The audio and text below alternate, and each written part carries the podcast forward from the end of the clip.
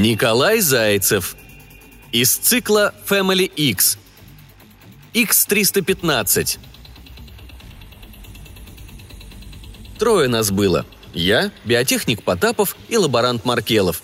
Я из-за стрелка и за старшего, потому что ребята-то совсем зеленые, без опыта и чуть ли не в своей первой разведке.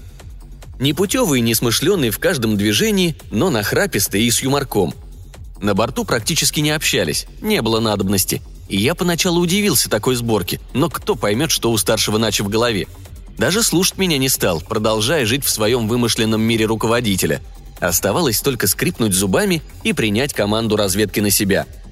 Ребята, как и полагается их молодому и безмятежному возрасту, радостно зубоскалили, не понимая всей опасности ситуации, думая, что их на прогулку везут.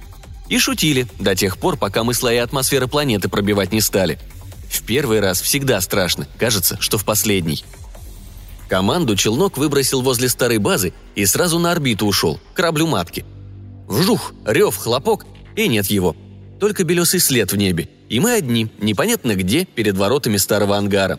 Доложил по команде. Получили приказ на обход периметра. Я бы, конечно, сразу в ворот пошел. На месте бы и разобрались, тем более механик есть в команде. Но старшего разве переубедишь? Ему из космоса виднее – Ладно, обход так обход. Что для нас 7 километров? Прошли.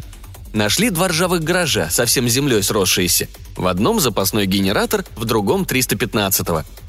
«О, собака!» Маркелов тогда сказал, глядя, как киборг от земли пытается оторваться, упираясь на четыре конечности. «Моя будет!»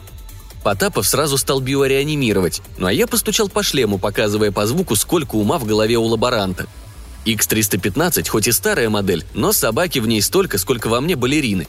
Киборг, когда вертикально стоял, метра два с половиной был. Тощий, как удав с длинными конечностями. Такую модель специально для узких шахт разрабатывали, чтобы лазил везде, где люди и прочая техника пройти не может.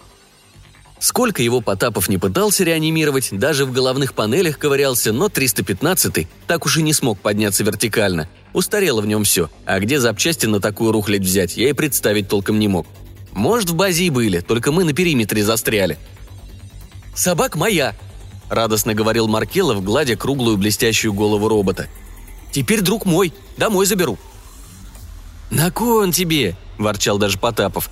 «Запчасти искать замучаешься, и не такие больше нигде, дешевле новый купить, да и поколение другое, это даже и не говорит.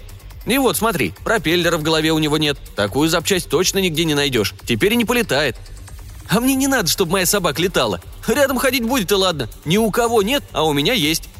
Три дня мы тогда на базе ковырялись, в архивах копались, техник компьютерное оборудование восстанавливал, я анализы делал и вечерами докладывал Начу на орбите.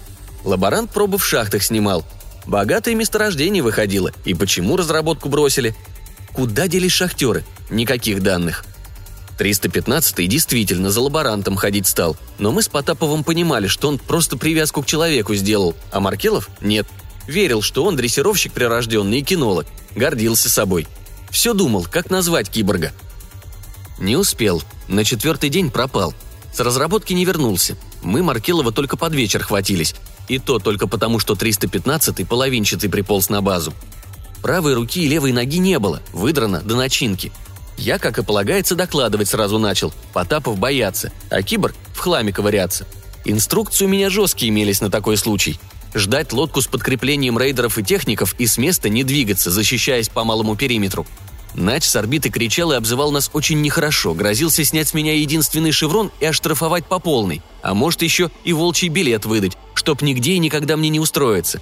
Зацепил за живое, сцепились с ним не на шутку, крыли матом друг друга – какой еще билет? Мне тогда очень обидно стало. До сих пор друг друга ненавидим и практически не общаемся. Потапов же умолял быстрее лодку прислать, не понимая ничего в навигации и в расчетах. И ему досталось с двух разных сторон. Попал под горячую руку. Заплакал и заистерил окончательно. Я даже не ожидал, что он такой эмоциональный окажется. Прямо как девчонка какая-то, а не космонавт. Пришлось успокаивать. А это аптечка, уколы, время заняло. В общем, упустили мы тот момент, когда 315 себе руку приварил, и сварочник с резаком забрав скрылся. Оказывается, ушел он лаборанта вытаскивать из каменного мешка, пока мы спорили и решали свои человеческие дела. Ему-то наши проблемы непонятны и вторичны, а вот привязка к человеку сработала. С одной стороны, повезло лаборанту крупно. В этом мешке его достать не смогли твари, что жили под землей и были против наших шахт. Это нам уже Маркелов рассказывал в лодке на следующий день. Мы в небо поднимались, а под нами земля ходуном ходила, и местные все фонтанами из шахт били, вылезая. Не мудрено, что мы шахтеров не нашли. Много тварей не сосчитать. Придется выжигать все, чтобы добраться до жил рудоносных. Нач тогда со мной согласился. Впервые наши решения сошлись. И только Маркелов не разделял общего ликования предстоящей бойни. Молодой, потому что и пока не умеющий считать премиальный. Дальше своего носа ничего не видит. Посидевший за ночь сидел понурый и грустил по своей собаке –